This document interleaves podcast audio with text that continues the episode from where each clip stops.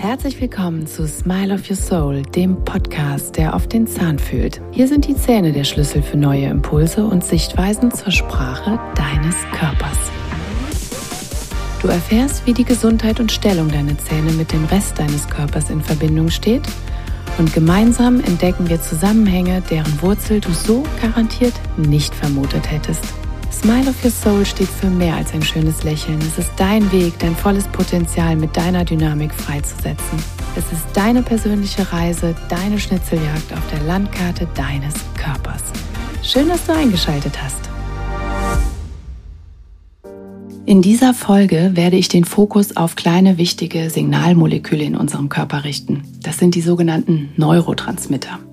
Und wenn du nicht gerade Bio-Leistungskurs hattest oder in irgendeiner Form etwas mit Medizin zu tun hast, dann wirst du unter Umständen noch nie etwas von diesen Stoffen gehört haben. Diese Botenstoffe sind jedoch ganz entscheidend für unser Empfinden und unsere Stimmung. Und gerade deshalb ist es so wichtig, dass wir uns anschauen, was diese Neurotransmitter aus der Bahn schmeißt. Durch chronische Entzündungen, durch Giftstoffe oder unseren gesamten Lifestyle werden sie maßgeblich in ihrer Balance beeinflusst. Ist also dein Gleichgewicht angekratzt durch vielfältige Möglichkeiten, werden auch immer deine Neurotransmitter in einem Ungleichgewicht vorliegen. Jeder von uns hat eine individuelle Neurotransmitterverteilung, die deinem ganz individuellen sogenannten Konstitutionstyp dazu beschreibt und entsprechende vorherrschende Charakteristika auch mit sich bringt. In dieser Folge werde ich dir erstmal das erweiterte Basiswissen vortragen und die Zusammenhänge der Neurotransmitter im Körper erklären und was letztendlich auch die Zähne damit zu tun haben. In Teil 2 gehe ich dann etwas intensiver auf die vier wichtigsten Neurotransmitter ein und deren Auswirkungen auf unser System, gebe dir dazu natürlich auch noch Hinweise, wie du die Produktion dieser Stoffe insbesondere über die Ernährung oder auch Nahrungsergänzungsmittel etwas besser anregen kannst oder beispielsweise auch über verschiedene Aktivitäten oder Klänge, Frequenzen. Und in Teil 3, ja, genau, es wird wieder eine Triologie geben, weil es einfach ein so unglaublich spannendes, beeinflussendes Thema für unseren Körper ist. In Teil 3 werde ich dir nochmal entsprechend was über den Darm und die Neurotransmitter erzählen, denn das ist ganz eng miteinander verknüpft. Neurotransmitter oder auch Neurohormone genannt sind chemische Botenstoffe, welche für die Informationsübertragung zwischen den Nervenzellen im Gehirn und dem gesamten Körper zuständig sind. Wir haben über 100 Milliarden Nervenzellen, die schnell und effektiv miteinander kommunizieren müssen. Das muss wirklich innerhalb von Lichtgeschwindigkeit werden hier Reize übertragen. Und sie beeinflussen Muskeln, Blutgefäße, und die Hormonbildung, aber natürlich auch unseren mentalen Zustand, die Schmerzverarbeitung und unseren Schlaf. Es wird auch die Stimmung, das Gedächtnis, die Aufmerksamkeit und vor allen Dingen auch unsere Motivation und natürlich damit verknüpft auch das Lernen sind ganz eng vom Zusammenspiel der Neurotransmitter ganz entscheidend abhängig. Ohne diese Nervenbotenstoffe würden Gefühle, Bewegungen, Gedanken nicht funktionieren. Und so ist es vielleicht dann auch leichter für dich jetzt nachzuvollziehen, dass ein Ungleichgewicht sehr weitreichende Konsequenzen in unserem täglichen Erleben nach sich zieht. Schauen wir uns aber erstmal an, wie eine Reizweiterleitung zwischen den Zellen abläuft. Grundsätzlich gibt es die Impulsübertragung über elektrische Signale oder über chemische Signalübertragung. Und hier kommen dann die Neurotransmitter ins Spiel. Das elektrische Signal wird in einen chemischen Reiz übertragen oder umgewandelt. Neurotransmitter werden in den Nervenzellen gebildet und am Nervenende, den sogenannten Synapsen, gespeichert. Kommt es jetzt zu einem Nervenimpuls, werden die gespeicherten Neurotransmitter ausgeschüttet und übertragen das Nervensignal auf die weitere direkt angrenzende Nervenzelle, Muskelzelle oder eine andere Struktur beziehungsweise ein sogenanntes Erfolgsorgan. Das Ganze kann dadurch erfolgen, da die Folgezelle kleine Bindungsarme besitzt, an die dann wiederum die erste Zelle andocken kann. Das nennt man ein postsynaptischer Rezeptor. Unsere Konstitution, unser Temperament, unsere Persönlichkeit, der Charakter, unser Verhalten und viele weitere Aspekte unserer Physiologie werden durch vier wichtige Neurotransmitter bestimmt. Insgesamt haben wir noch viel, viel weitere Neurotransmitter, aber diese vier sind so absolut die wichtigsten Hauptneurotransmitter. Das ist Dopamin, Acetylcholin, Serotonin, was die meisten unter dem Glückshormon kennen und GABA. In der entsprechenden Diagnostik kann bereits im Vorfeld oft ein Mangel festgestellt werden. Vor allem bei chronisch-neurologischen Erkrankungen ist es hilfreich, die Neurotransmitterstoffe zu bestimmen und so Rückschlüsse zu erhalten. Stimmungsschwankungen, Launen, Überforderung, Ängste oder auch plötzliche Sorge vor Kontrollverlust könnte bereits ein Hinweis auf ein Ungleichgewicht zwischen den Neurotransmittern geben. Denn so unscheinbar dir die Botenstoffe vielleicht auch vorkommen mögen, sie bestimmen über deine Leistungsfähigkeit. Motivation, die Lust, ja, die Lipido, die Stimmung, die Energie, der Schlaf, das Verlangen, all das sind Bereiche, die von den Neurotransmittern im Gehirn gesteuert werden. Und sie beeinflussen deine geistige Leistungsfähigkeit, deine Lernfähigkeit, dein Gedächtnis und nicht zuletzt auch die Art und Weise, wie du grundsätzlich mit Stress umgehst. In der heutigen Zeit der ständigen Optimierung und fehlenden Zeit ist Hektik, Stress, Überforderung vielleicht auch bei dir an der Tagesordnung. Und der heutige Lifestyle ist oft kontraproduktiv für unsere Nervenzellen und unsere Immunzellen. Wenn wir hier nicht bewusst und achtsam einen Blick darauf richten, sind wir grundsätzlich immer mehr im Stress, als dass wir wirklich bewusst in die Regeneration gehen. Entspannung und Regeneration unseres Nervensystems kommt hier so zu kurz, dass die Biochemie unseres Körpers ständig auf dem Gaspedal steht. Ich habe dazu in der gesonderten Folge über chronischen Stress schon mal die verschiedenen Abläufe und Zusammenhänge in unserem Körper erklärt und vor allen Dingen auch über die Konsequenzen gesprochen. Vielleicht magst du hier noch mal ein bisschen tiefer eintauchen, um grundsätzliche Zusammenhänge zu verstehen. Die ersten Anzeichen einer Neurotransmitter-Disbalance machen sich relativ schnell bemerkbar. Jetzt ist aber die große Frage, können wir denn diese Symptome und Veränderungen direkt richtig einordnen? Ein hektischer Lifestyle bietet meist nebenher eine sehr ungesunde Ernährung, wenig Schlaf, womöglich kommt dann noch Alkohol, Nikotin, vielleicht Medikamente oder auch Drogen dazu. Dann natürlich das grundsätzliche ständige Thema unserer Zeit, die Umweltgifte, denen wir uns ja kaum entziehen können. Und hinzu gesellen sich dann natürlich auch noch chronische stille Entzündungen, die oft ihren Ursprung in der Mundhöhle haben und die wir vielleicht gar nicht als solche wahrnehmen. Infizierte wurzelbehandelte Zähne, Parodontitis, kariöse Defekte, aber auch das Thema der Mundatmung, das Kiefergelenk, Zähnepressen, Metalle, das sind alles Themen, die häufig zu verschiedenen Ursachen in unserem Körper führen und die bei vielen Menschen nicht auf dem Schirm sind. Teilweise haben wir wurzelbehandelte Zähne, die keine Schmerzen geben, die aber trotzdem riesengroße zystische Veränderungen, also chronische Infektionen an ihren Wurzeln tragen, die uns aber einfach nicht bewusst sind, die aber trotzdem aufgrund der Giftstoffe konsequent unsere Biochemie, unseren Körper, unser Immunsystem und damit natürlich auch unser Nervensystem beeinflussen. Und nicht zuletzt natürlich auch den Darm. Dies alles nimmt natürlich ebenso Einfluss auf den Informationsfluss in den Synapsen und lässt entsprechend auch Neurotransmitter verarmen. Darüber hinaus wirken eben elektromagnetische Felder, ja, 5G, dann aber auch Erkrankungen jeglicher Art, Erreger, Toxine jeglicher Art, nicht nur aus den Zähnen, sondern wir können auch an anderen Stellen Erreger und Toxine haben oder aber auch traumatische wie positive Erfahrungen. Hier ist auch das Thema auf ungelöste seelische Konflikte oder Allergien. Zusätzlich wirkt das natürlich auch auf den Neurotransmitterspiegel ein. Stress in zwischenmenschlichen Beziehungen lässt die Konzentration aller Neurotransmitter verarmen. Das ist ein richtiger Energiekiller. Und jeder, der partnerschaftlichen Stress hatte oder der vielleicht auch familiären Stress erlebt, weiß, wie sehr man im wahrsten Sinne des Wortes auf dem Zahnfleisch geht. Und nicht selten hat man hier natürlich auch Entzündungen am Zahnfleisch, weil das Zahnfleisch immer unsere Vitalität und das Blut entsprechend unseren Energiefluss symbolisiert. Drogen wiederum erhöhen kurzfristig die Spiegel verschiedener Neurotransmitter in ihren Regionen im Hirn, um dann aber genau hier dauerhaft zu verarmen. Deshalb ist es auch so, dass nach einem exzessiven Konsum meistens die harte Depression folgt. Jeder Mensch besitzt eine individuelle Anordnung der Neurotransmitterverteilung. Weichen wir von dieser ab, empfinden wir dies als unangenehm und das ganze System eiert. Das heißt, wir sind im Ungleichgewicht und können uns logischerweise damit auch nicht mehr so wirklich wohlfühlen.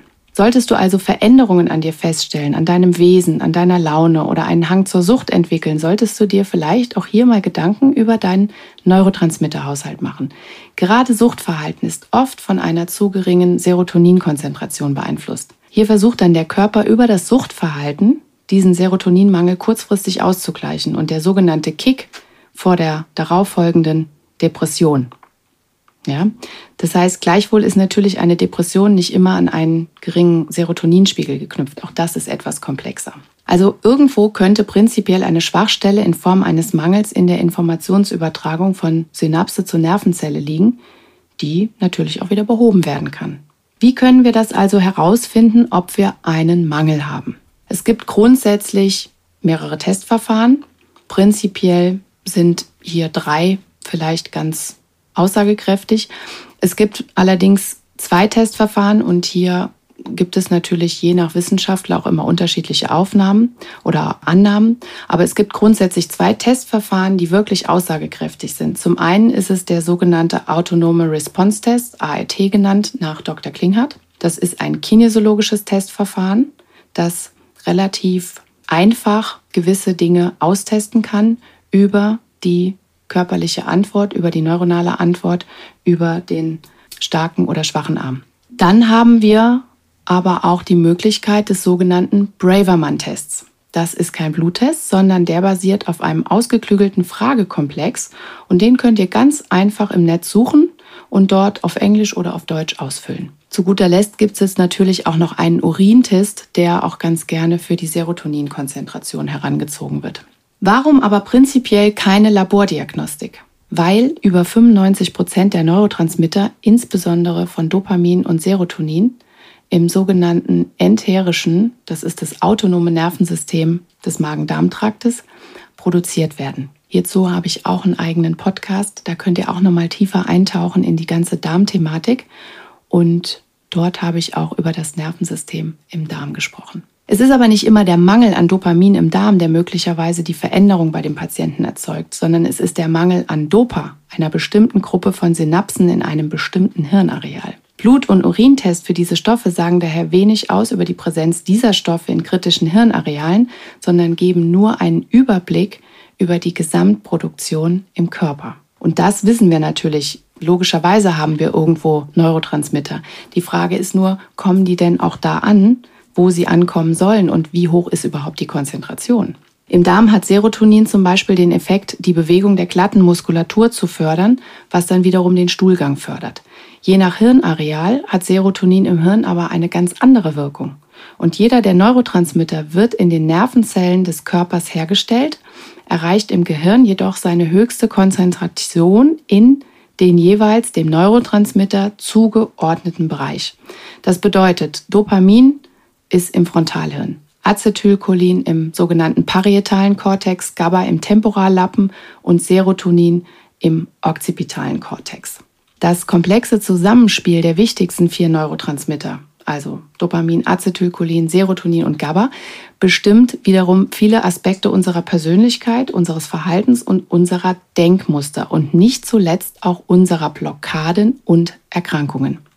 Jeder Mensch hat eine genetisch determinierte und durch frühkindliche Konditionierung modifizierte Prägung, die sich in der Verteilung der Quantität der Neurotransmitter ausdrückt, welche beispielsweise verfügbar sind. Und der sogenannte individuelle Konstitutionstyp, der ist meist aber auch bei Erkrankungen stabil oder bleibt stabil. Mit diesem Test, also mit diesem Braverman-Test beispielsweise, können wir feststellen, welches der dominante Neurotransmitter ist, der dich maßgeblich beeinflusst. Ebenso ist es natürlich auch hilfreich, auf den am wenigsten aktiv angelegten Neurotransmitter zu schauen, um eben Aspekte der Persönlichkeit besser zu verstehen. Deine individuellen Antworten auf diesen Test erschließen dann Muster des Denkens und Verhaltens, die direkt abhängig sind von der Verfügbarkeit, von der Verteilung und auch der Aktivität der Neurotransmitterstoffe im Gehirn. Ebenso haben diese Denkmuster natürlich auch einen entsprechend großen Einfluss auf die Verfügbarkeit, auf die Verteilung und die Aktivität der Neurotransmitter im Hirn. Denken und Verhalten sind somit die Grundlage für Gesundheit und Erkrankung. Oder anders ausgedrückt, unsere Gedanken sind der Nährboden unserer Biochemie. Beide lassen sich durch den Willen steuern und dem Bewusstsein sowie Unterbewusstsein mental emotionaler, intuitiver Einflüsse, Glaubenssätze und Denkmuster. Nervensystem und Immunsystem sind somit in ständiger Wechselwirkung. Wir wollen die funktionellen Zusammenhänge zwischen Organen und mental-emotionalen Themen erkennen. Und das Ziel ist es dann, bewusste Verhaltensveränderungen sowie orthomolekulare Ansätze oder auch Ernährungsdesigns mit einzubinden, um deine individuelle Balance wiederherzustellen. Du kannst nämlich einen Neurotransmittermangel oder generell die Konzentration der Neurotransmitter wunderbar durch die ausgewogene, umfangreiche Ernährung entsprechend verbessern. Der Neurotransmitterstoff, der am dominantesten ist, wird auch der sein, der bei Veränderungen oder Krankheiten am schnellsten verbraucht wird und daher schneller im Mangel vorliegen. Der dominante Neurotransmitter, welcher der eigenen Persönlichkeit also am ehesten entspricht, wird demnach am meisten gebraucht. Gleichermaßen ist dieser natürlich bei Krankheit auch am häufigsten verarmt, da er ja am meisten erschöpft wird. Also konkretes Beispiel, Dopaminpersönlichkeiten. Die zwingen sich vielleicht selbst zu hart zu arbeiten oder eben zu sehr Gas zu geben, weil sie eine hohe Anforderung an sich haben, ein hohes Leistungsprinzip verinnerlicht haben, vielleicht auch ein Stück weit den inneren Perfektionisten nicht zur Ruhe kommen lassen. Dadurch erschöpfen die natürlich unheimlich schnell ihr Dopa. Serotonin-Persönlichkeiten schwelgen vielleicht dann wiederum zu viel in übermäßigen Genüssen wie Essen, materiellen Dingen, aber auch in Sex, in Alkohol oder in Drogen und können sich dadurch natürlich total erschöpfen. GABA-Persönlichkeiten neigen vielleicht dann eher dazu, zu wenig zu schlafen, was wiederum dauerhaft zu Gesundheitsproblemen führt, weil sie eben permanent im Kreativitätsprozess sind. Und Acetylcholin wird wiederum erschöpft, wenn die anderen drei Stoffe durch Überanstrengung einfach verbraucht sind. Also wenn du immer wieder an deine Leistungsgrenze gehst und nicht darauf achtest oder nicht deine persönlichen Grenzen sowohl emotional, mental, aber auch als physisch einhältst und schützt. Solltest du also bemerken, dass etwas nicht stimmt und du unausgeglichen, depressiv oder dich irgendwie komisch fühlst, könnte es an deiner Neurotransmitterbalance liegen, die ebenso durch Disbalancen in deinem Körper oder auch vor allem in deiner Mundhöhle beeinflusst wird. Und jetzt denk bitte wieder an meinen Satz. Über 70 Prozent aller chronischen Erkrankungen haben ihre Ursache in der Mundhöhle oder werden maßgeblich durch Erkrankungen in diesem Bereich gespeist. Fakt ist, über den normalen Verdauungsweg gelangen Giftstoffe aus dem Mund automatisch in unseren Darm. Wir produzieren alle tagtäglich bis zu 1,5 Liter Speichel und verschlucken diesen natürlich auch. Das bedeutet, unser Mund wird permanent gereinigt und damit natürlich auch Keime und Giftstoffe über den Verdauungstrakt weggespült. Unser Speichel enthält bereits antibakterielle Stoffe wie Lysozyn, Lactoferrin oder auch Immunglobuline. Diese können einen Teil der Bakterien zerstören, sind jedoch aber auch sehr anfällig und unser Nerven- und Immunsystem extremst gestresst, läuft bereits hier die erste Abwehr nur noch suboptimal. Wenn dann zum Beispiel auch die Ernährung nicht optimal ist, und Stichwort ist hier das berühmte Käsebrot, ja, Verdauungsenzyme im Speichel spalten bereits im Mund die großen Kohlenhydratketten in kleine Zuckermoleküle. Was du übrigens merkst, wenn du mal länger auf einem Brot kaust, dann merkst du, dass es zunehmend süßer am Gaumen wird. Kurzum, wir haben ein zunehmend saures Milieu im Mund. Der pH-Wert verschiebt sich in den sauren Bereich, was insbesondere dann nochmal durch Metalle oder chronische Zahnfleischentzündungen begünstigt wird. Hierzu habe ich einen wunderbaren Podcast zum Thema Metalle und biologische Auswirkungen im Mund und auf unseren Körper. Wenn ihr möchtet, hört da gerne noch mal rein. Anderes Thema ist natürlich auch zu viel Stress. Dies hemmt die Verdauung und damit auch die Speichelproduktion, sodass weniger Speichel produziert wird. Zusätzlich entsteht dann Speichelmangel noch weiter durch Rauchen, durch Drogen, aber auch im Alter nimmt natürlich die Speichelproduktion ab, aber auch eben durch Alkohol oder Medikamente kann diese dann beeinflusst werden. Ein Mangel an Speichel wiederum schwächt die Immunabwehr, was sich dann an Zahnproblemen, Wunden an den Lippen, an der Mundschleimhaut oder auch an erhöhter Anfälligkeit für Erkältungen widerspiegelt. Ja, die erste Immunabwehr erfolgt im Mund-Rachenbereich. Und hier sei noch mal kurz erwähnt, wenn du nicht diese physiologische Nasenatmung hast, sondern mehr durch den Mund atmest, dann ist nicht nur dein Mund trockener, sondern dann werden auch die Keime nicht wie auf der üblichen Art und Weise oder auf dem physiologischen Weg durch die Nase gereinigt durch die Flimmerhärchen, sondern die knallen als allererstes Mal im Mund an die Tonsillen, an die Mandeln. Und dort kommt es dann häufig zu immer wiederkehrenden Infektionen der Mandeln, aber auch des Hals-Nasen-Ohrentraktes, also sprich Mittelohrentzündungen bei Kindern, Schnupfen und so weiter. Unser Mundmikrobiom ist also extrem wichtig für unser Immunsystem und die Gesundheit unseres gesamten Körpers. Denn die guten Bakterien können wiederum die krankmachenden Bakterien vernichten. Und nun nochmal zu den Kohlenhydraten und dem Käsebrot. Forschungen haben ergeben, dass sich unsere Mundflora im Laufe der Jahre verändert hat und durch die veränderte Landwirtschaft bzw. den Konsum größerer Mengen an Kohlenhydraten mehr zuckerliebende Bakterien unsere Mundflora dominieren. Beispielsweise Streptokokken und auch Staphylokokken, die wiederum natürlich auch andere Krankheiten verursachen. Infektionen mit diesen Bakterien erzeugen im Übrigen aber auch Angst und Depressionen. Und der sogenannte Streptococcus mutans ist beispielsweise für die Karies verantwortlich, da es Zucker in Säure verwandelt, der dann wiederum den Zahnschmelz angreift. Im Weiteren entstehen durch chronische Entzündung der Mundschleimhaut, durch saures Milieu, Metalle, chronische Zahnentzündungen, Karies oder schlecht sanierte Zähne, schlechte Ernährung, Vitalstoffmangel oder schlechte Pflege natürlich auch weitere Wundbereiche. Diese führen dann zu einer Öffnung des festen Verschlusses der Mundkörperschranke. Das ist dann das Leaky Gum. Dadurch gelangen Bakterien und Giftstoffe in unsere Gewebe und können insbesondere beispielsweise zu Arthritis, Herzerkrankungen oder auch Erkrankungen des rheumatischen Formenkreises beitragen. Die anhaltende Aktivierung des Immunsystems wirkt auch auf unser Nervensystem und kann über die Veränderung des Darms zu depressiven Verstimmungen führen. Umgekehrt können Depressionen auch zu einem mangelnden Interesse der eigenen Gesundheit natürlich führen. Und übrigens hemmen viele Antidepressiva den Speichelfluss, was den Mund dann noch anfälliger für Infektionen macht. Dennoch sagen immer wieder viele Menschen auf die Nachfrage, wie ist denn der Darm? Nein, da ist alles super. Darm kennzeichnet sich aber nicht allein durch den Fakt, ob man Verstopfung oder Durchfall hat, sondern der Darm ist die größte Kontaktfläche zu unserer Außenwelt. Hier passieren so viele stoffliche wie auch feinstoffliche Austausche, die uns teilweise gar nicht bewusst sind und die wir vielleicht auf dieser Ebene nicht immer hundertprozentig wahrnehmen. Vor allen Dingen, wenn wir auch teilweise etwas den Kontakt zu unserem Körperempfinden verloren haben oder vielleicht auch einfach zu sehr im Stress sind und der Fokus ganz woanders liegt. Kurze Wiederholung. Leaky Gut bedeutet, dass die festen Verbindungen in der Darmschleimhaut nicht mehr dicht sind und damit Fremdeiweiße, Toxine, Giftstoffe etc. durchlassen. Das heißt also, wir haben durch die Art proentzündliche Ernährung, wie zum Beispiel Milchprodukte oder Gluten, bereits ein Problem mit der Darmschleimhaut. Sie ist angegriffen, was gleichzeitig bedeutet, dass hierdurch möglicherweise auch nicht mehr genug Vitamine und Mineralstoffe aufgenommen werden können, die aber wichtig für den Stoffwechsel, für den Hormonkreislauf und für die Entgiftung sind. Unser Körper investiert wiederum 40 Prozent der Gesamtenergie in diese Blut-Darmschranke, da die Darmschleimhaut, wie gesagt, die größte und auch verletzlichste Fläche zur Außenwelt darstellt.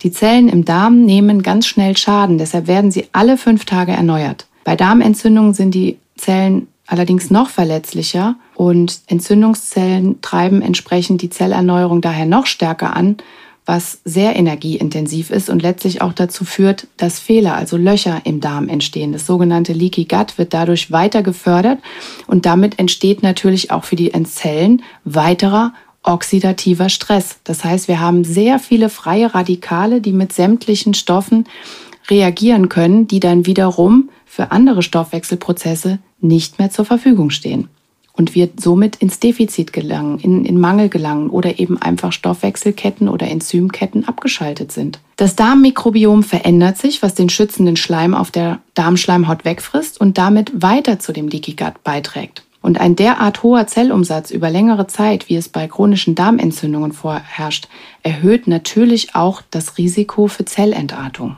Eine chronisch veränderte Darmschleimhaut kann jedoch Vorstufen wie das Tryptophan, was zur Bildung des Neurotransmitters Serotonin beispielsweise wichtig ist, nicht mehr umfassend aufnehmen oder beispielsweise auch weitere Neurotransmitter, Botenstoffe und Hormone, die auch im Darm gebildet werden, wie Dopamin oder Melatonin nicht mehr produzieren. Ebenso sind essentielle Aminosäuren und gesunde Fette wichtig, um überhaupt auch die Bausteine verfügbar zu haben, aus denen diese Botenstoffe gebildet werden. Und hier sei nochmal erwähnt, viele versuchen immer wieder die Fette zu eliminieren. Also lieber mal ein gutes Stück Butter essen oder zufügen, als dass man sich mit diesen künstlichen Produkten wie Margarine oder irgendwelchen schlechten Fetten umgibt. Das ist nicht förderlich und das führt auch dazu, dass entsprechende Neurotransmitter einfach nicht mehr gebildet sind. Und an dieser Stelle sei erwähnt, dass Omega-3 hier ganz, ganz entscheidend ist. zumindest die entsprechenden hochwertigen Fettsäuren, die wirklich essentiell für den Aufbau sämtlicher Stoffe sind. Depressive Verstimmungen sind aus diesem ganzen Konstrukt die Konsequenz und würde hier jemand direkt an chronische Entzündungen der Mundhöhle oder gar der Zähne denken. Und dazu kommt ja noch, dass durch diesen ganzen Prozess und diese ganzen chronischen Entzündungen sich natürlich auch unser Darmmilieu, unsere Bakterienzusammensetzung im Darm ändert, was wiederum auch dazu führt, dass entsprechende Neurotransmitter gar nicht mehr gebildet werden können. Denn genau diese Bakterienzusammensetzung ist so wichtig, damit das physiologisch so läuft, wie es eigentlich auch gedacht ist. Zum anderen wird diese belastete Darmschleimhaut durch weitere chronische Entzündungsprozesse, wie beispielsweise Keime der Parodontitis, Toxine aus infizierten Zähnen oder Reaktionen auf Metalle, immer weiter gestört. Das heißt, die Darmbarriere bietet nur noch geringen Schutz, wodurch noch mehr Toxine sich im Körper ausbreiten können. Über den Darm, über die Blutwege, Nervenbahnen, Bindegewebe etc. hin bis hin zur Überwindung der Blut-Hirn-Schranke und entsprechende Auswirkungen im Hirngewebe, das sogenannte Leaky Brain. Und die Darm-Blutschranke und die Blut-Hirn-Schranke sind strukturell ähnlich aufgebaut. Und bei beiden spielen sogenannte Tight Junctions, feste Verbindungen, eine wichtige Rolle im Zusammenschluss unter den einzelnen Zellen. Löst sich dieser Verbund durch Toxine jeglicher Art, gelangen Giftstoffe durch die Schranke in die ehemals geschützten Gewebe. Und hier sei nochmals kurz erwähnt, die Schaltzentrale unseres Körpers, der sogenannte Hypothalamus, aber auch die Hypophyse und die Epiphyse, liegen vor der Blut-Hirn-Schranke. Sie erhalten ihr Feedback bezüglich der Hormonspiegel aus dem Blut und müssen somit direkt mit dem Blutkreislauf in Verbindung stehen.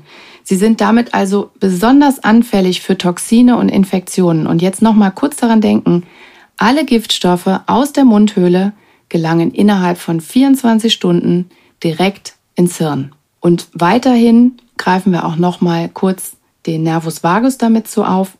Der Nervus vagus ist unser großer Gegenspieler zum Sympathikus. Das ist der sogenannte Regenerationsnerv, der aber auch sämtliche Organe im Bauch versorgt.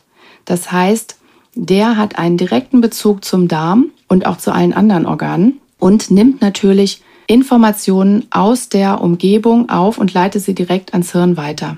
Und hier sei nochmal gesagt, der Nervus vagus erhält nur 10 oder 15 Prozent seiner Informationen aus dem Hirn, über 80 Prozent sind Informationen, die er an das Hirn zurückschickt und damit natürlich auch Giftstoffe. Darüber hinaus haben wir noch zwei weitere erhebliche Aspekte. Chronische Entzündungen oder chronischer Stress bilden im Körper das gleiche Bild. Die Stressachse wird dauerhaft aktiviert, um Cortisol als Stresshormon ausreichend zur Verfügung zu stellen. Auch dazu hört euch nochmal gerne Podcast Folge 9 an. Fährt der Körper dauerhaft im Stressmodus, werden zum einen die Triglyceride, die Fettsäuren, ja, und das Cholesterin durch vermehrte Aufnahme aus der Nahrung erhöht. Leider werden hier natürlich auch die schlechten Fettsäuren erhöht, um zum einen genügend Rohstoff zur Herstellung von Cholesterin zu haben oder direkt eben den Cholesterinspiegel zu erhöhen. Cholesterin ist ein sogenanntes Vorstufenhormon und dient als Puffer, wenn die Hormonorgane in ihrer Funktion eingeschränkt sind. Wenn durch Dauerstress ein Cortisolmangel auftritt, nimmt der Körper das Cholesterin aus der Nahrung auf, um daraus die fehlenden Hormone herzustellen. Grundsätzlich erhöht der Körper den Gesamtcholesterinbestand natürlich mit zunehmendem Alter, um so mehr Vorstufenhormon zur Verfügung zu stellen, da die generelle Hormonproduktion circa plus minus ab dem 50. Lebensjahr was natürlich dann auch immer wieder individuell beeinflusst werden kann, abnimmt. Der Körper bildet dann zum Beispiel mehr Cholesterin, um Zellmembranen dichter zu machen und vor allem bei erhöhter elektromagnetischer Strahlung oder Exposition dieser dann zu schützen. Darüber hinaus beseitigt er freie Radikale, sodass es auch eigentlich ein Antioxidant ist, das Cholesterin. Steigt das Cholesterin dann an, weist dies auf eine oxidative Stressbelastung. Und somit ist es also mehr ein Risikoindikator und wird vom Körper zum eigenen Schutz erhöht. Wird Cholesterin nun beispielsweise durch Cholesterinsenker, die sogenannten Statine, gesenkt, bleibt die Belastung dennoch bestehen. Denn wir gehen ja nicht an die Ursache, sondern wir regeln ja nur so ein bisschen am Symptom. Und der Schutz durch einen erhöhten Cholesterinwert geht allerdings verloren und das Risiko für chronische Erkrankungen steigt wiederum an. Besonders effektiv bei einem erhöhten Cholesteringehalt ist daher Vitamin C, da es Cholesterin zur Gallensäure abbaut. Grundsätzlich gilt, Fette sind wichtig für den Aufbau speziell unserer Botenstoffe. Und hier sollten es wirklich die guten Fette sein, die wir zuführen können, wie Omega-3 mit den entsprechenden hochwertigen Fettsäuren EPA und DHA. So, der zweite Aspekt ist der Aufbau der Hormone.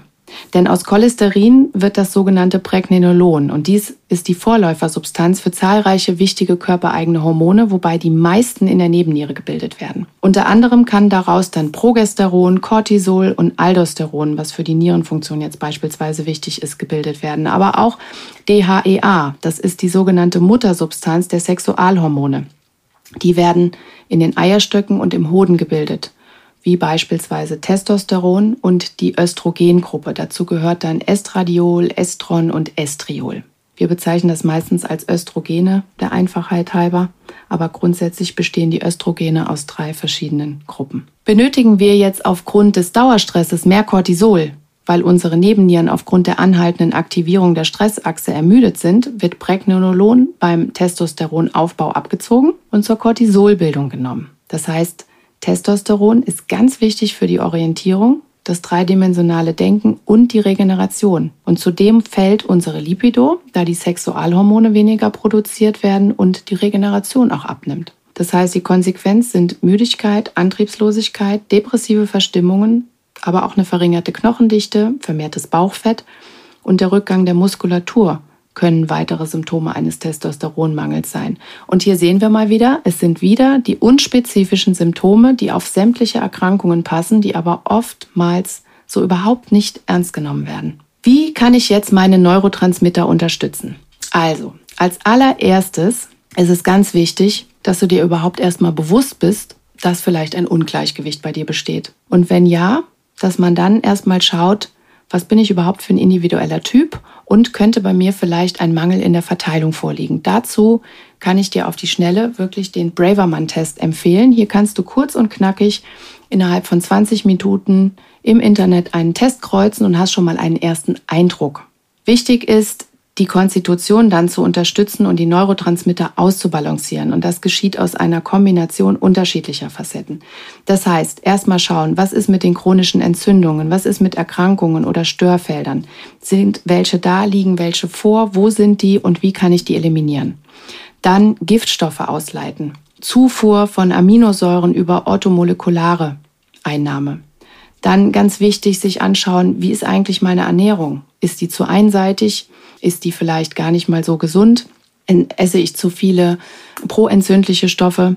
Also das heißt hier wirklich mal schauen, Ernährungsumstellung und Reduktion der beeinflussenden Faktoren. Das heißt also wirklich Modifikation des Lebensstils und hier das Bewusstsein wirklich ganz entscheidend. Dazu gehören natürlich auch die Reduktion von elektromagnetischer Strahlung. Denn hier habe ich auch einen eigenen Podcast zu. Da habe ich das Thema auch nochmal aufgegriffen. Mittlerweile sind so viele Menschen aufgrund der mannigfaltigen Belastungen sowas von sensibel auf diese Strahlung geworden, dass sie das aber gar nicht unbedingt immer direkt damit in Einklang bringen, weil man ja grundsätzlich eigentlich von einer WLAN-Blase in die nächste eintrifft. Dann ist es ganz wichtig, die Giftstoffe zu reduzieren. Dazu gehört auch gefiltertes Wasser, hochwertige Lebensmittel zu kaufen. Farblichttherapie könnte ein Konzept sein. Ganz wichtig ist, ungelöste seelische Konflikte lösen oder sich die erstmal bewusst machen, sich aber auch von toxischen Beziehungen oder Situationen lösen, vielleicht durch Mentalfeldtechnik, durch Psychokinesiologie, also durch bewusste Auflösung verschiedener Traumata. Das muss nicht unbedingt immer ganz geführt mit einem Therapeuten sein. Oftmals bringt es schon ganz, ganz viel Bewegung, wenn wir uns einfach selber gewisse Strukturen mal klar machen und wirklich mal hinschauen. Und dann kann man immer noch überlegen, ob es hier vielleicht sinnvoll ist, dass man sich noch Impulse und Unterstützung von außen nimmt. Klangtherapien können ganz wunderbare oder auch Frequenztherapien können ganz wunderbare Methoden sein. Dann ist natürlich Bewegung ganz entscheidend, regelmäßiger Sport, frische Luft, Meditation, Entspannungsmethoden sind ganz, ganz wichtig. Vor allen Dingen können die hier ganz entscheidend unser Dopamin regeln. Ausreichender Schlaf, nur in der Tiefschlafphase können wir unsere Zellen regenerieren. Deshalb ist es so wichtig, auch in eine vernünftige Schlafphase zu kommen. Viele Menschen können weder die REM-Phase noch die Tiefschlafphase erreichen. Also auch hier ist es wichtig, dass man sich da wirklich nochmal ja, erdet und entsprechend in der Ruhe schaut, wie kann ich überhaupt mein Schlafritual vielleicht so verändern, dass ich einfach mit viel mehr Gelassenheit in den Schlaf finde und viel mehr Ruhe habe. Dazu gehört mit Sicherheit auch, dass man nicht kurz vorm Einschlafen sich noch irgendwelche E-Mails durchliest und sich das Blaulicht reinzieht. Vor allem aber frische Luft und Sonnenschein sorgen für die Ausschüttung von Serotonin und Dopamin. Und was ich ganz, ganz entscheidend finde, ist, dass man wirkliche Freude im Leben erfährt und dass man sich auch diese Freude wirklich gönnt und sich auch dieser hingibt und nicht immer in ja, so vielen Verstrickungen lebt und sich immer wieder Neues auflädt, was einen eher traurig macht, als dass es einen wirklich befreit. Ein gutes Training für die Dopaminausschüttung sind außerdem immer neue Ziele zu haben, die man erreichen möchte, aber eben da nicht in den Stress zu kommen, sondern sich wirklich seiner Vision und seiner Mission bewusst zu sein. Warum bin ich hier? Was will ich erreichen? Und sich nicht immer wieder limitieren lassen, weil irgendwelche Meinungen von außen auf einen eintreffen oder man vielleicht zu sehr im Selbstzweifel hängt. Dabei fängst du, wie gesagt, am besten mit Kleinigkeiten an, auf die du deine Energie und deinen Fokus legst. Weil, nochmal, ganz viele Menschen verlieren unglaublich viel Energie, weil sie den Fokus nicht halten und der Fokus auch nicht auf sie gerichtet ist oder bei sich selbst in dem Moment bleibt, sondern weil der Fokus sich mehr darauf bewegt, was denken andere von mir, wie kann ich das jetzt umsetzen, wie kann ich jetzt vielleicht einem anderen eine Freude haben, damit ich mehr Akzeptanz erhalte und, und, und. So erreichst du auf jeden Fall schneller deine Ziele und kommst in den Genuss des sogenannten Dopamineffekts. Wie gesagt, es sollte auch die Entspannung nicht zu kurz kommen und da gibt es sogar Studien, die besagen, dass Yoga die Produktion von GABA entscheidend verbessert. Schon eine Stunde Yoga steigert den Wert um circa 27 Prozent. Also, das könnte eine Möglichkeit sein, für deine Disbalance etwas mehr auszugleichen. Grundsätzlich ist abschließend ganz, ganz wichtig, in die Motivation zu gelangen und wirklich über seine Emotionen die Verbindung wieder zu seinem Körper zu haben. Nicht in diese abgespaltene Analyse zu gehen, sondern wirklich zu fühlen, was ist mit mir los, wo könnte es hängen, denn letztendlich haben wir alle Antworten in uns. Wir haben es nur teilweise verlernt, wirklich auf den Körper zu hören und vor allen Dingen auf unsere innere Stimme. Deine Anne. In der nächsten Folge werde ich euch die vier verschiedenen Neurotransmitter nochmal spezieller vorstellen und euch über die Konsequenzen im Körper unterrichten und vor allen Dingen euch auch Impulse geben, wie ihr diese Neurotransmitter in neuen Schwung bringt, wie ihr die Produktion stabil halten könnt und was es hier noch für Möglichkeiten gibt, diese Produktion und den Ausgleich der Neurotransmitter zu erreichen. Wenn ihr mehr wissen wollt und neues Bewusstsein erlangen wollt über die verschiedenen Wechselwirkungen und gegenseitigen Bedingungen im Körper, dann würde ich mich sehr freuen, wenn ihr meinen Instagram-Kanal aufsucht und hier vielleicht viele neue Impulse findet. Ich habe sehr viele weitere Podcast-Folgen, die mit Sicherheit noch mehr Aufschluss über euch und euren Körper bringen und vielleicht erhaltet ihr hier auch viele kleine Details, um noch mehr Verständnis für euren Körper und euren Geist zu erfahren. Ich würde mich wie immer sehr freuen, wenn ihr meine Inhalte teilt, denn nur gemeinsam können wir wachsen. Ganz herzlichen Dank.